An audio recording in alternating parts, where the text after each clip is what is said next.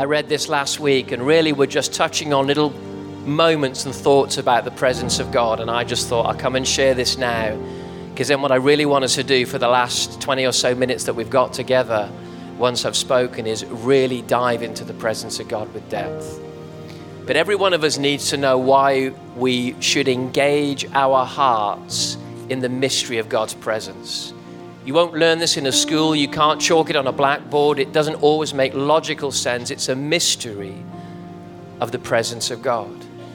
Now, I know a lot of us, we live life through our logic and not so much through our intuition and our sense. But when it comes to spirituality and God, God is a spirit. And so some of us, perhaps more than others, have to awaken the intuitive spiritual side and go, okay, I'm not going to get this with my mind, I'm going to sense this with my heart. And God's in this room right now. And so verses like this as the deer pants for streams of water, so my soul longs for you. God's like water to your soul. God's more like a drink than a teacher in a classroom. And when you grasp that, you'll grasp spirituality. We want God to be the tutor at the blackboard at the front of the classroom. And yet he comes saying things like, I'm fire and I'm wind and I'm a drink that you can drink. In other words, it's not so much observe me as ingest me.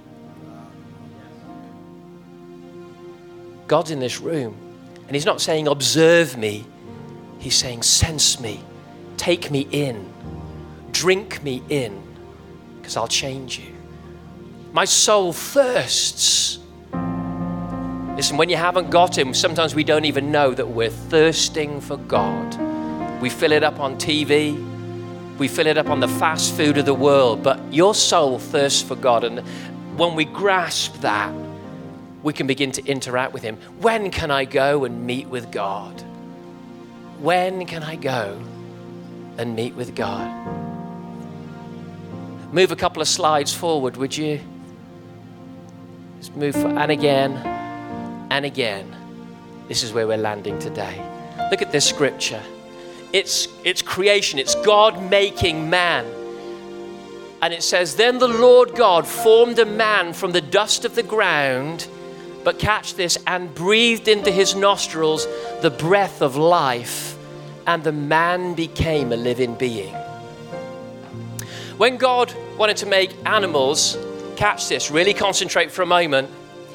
God speaks to something and makes it. So the Bible shows us that he spoke to the earth and said, Bring forth animals. To make plants, he speaks to the ground and says, Bring forth plants. God speaks to things and they bring them forth. And listen to this here's a little thing to notice that the thing that he makes it from then sustains it. So the ground sustains a plant. Agreed? If a plant says, I've had enough of you, I'm out of here, the plant will die. So the, the thing that God makes things from then sustains them, and then they go back to that thing. So a plant comes from the ground, is sustained by the ground, and goes back to the ground. Everybody agree? When God came to make man, he did something extraordinary. He talked to himself, not the ground, and he said, Let us make man because he was going to make you something out of some, something different. He was going to make you out of something divine.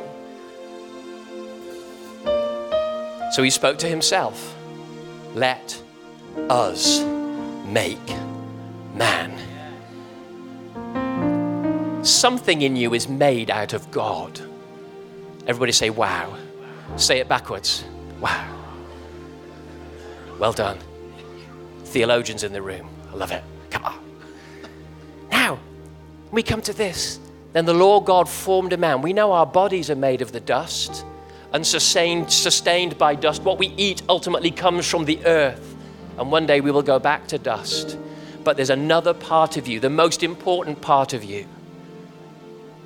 God said, He breathed into his nostrils and the breath of true life. None of the animals had that. They might breathe, but they don't have life in the full sense of the word. When we come to the New Testament, it's the word Zoe. It means a God sustained life.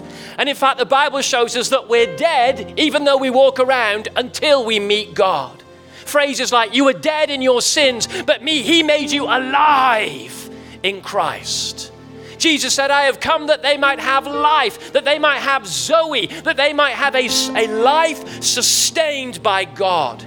And Jesus came in saying things like, If you drink the drink I give you, you will have eternal Zoe, eternal God sustained being. Doesn't come from a blackboard. God kissed you into being. And you came from God. Listen, are sustained by God.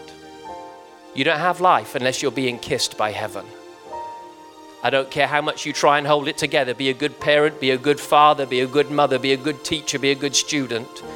If you don't have Zoe life, you don't have life. But when He kisses us, can you feel it in the room today? Life. Something that my heart was made for. You came from that sense of God in the room. You are sustained by that sense of God in the room, that life. And listen, you will go back to God one day. God's in this room. And never underestimate the power of the kiss of heaven. It's how you were made. But you need to grasp this. We all do. For our Mondays and our Fridays and our Wednesdays, breath sustains you. You can't live without it.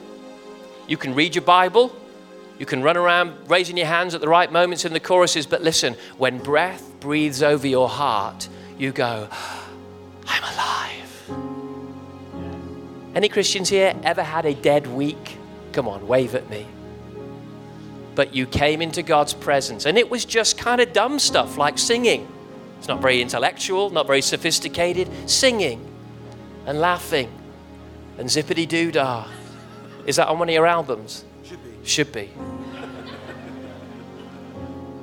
There's something powerful about the mystery of worship.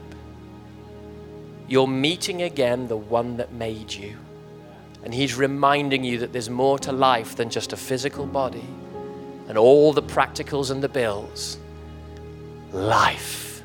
I have come that you may have life and life abundantly. Abundant God life flowing into your soul. Not just breathing, abundant God life breathing over your soul. And Jesus came saying things like, I am the bread of Zoe. In other words, you've got to find a way to eat me. Eat me and you'll have life. Drink me and you'll have life. Our preach this morning is not an intellectual pursuit. I'm encouraging you for the last 20 minutes of this service to drink God and to eat God and to walk from this room alive. Alive. Alive. Alive. You have no life without Him. Jesus walked up to people who were alive and said, I am life. I am the way, the truth, and the Zoe. You've got to find life by eating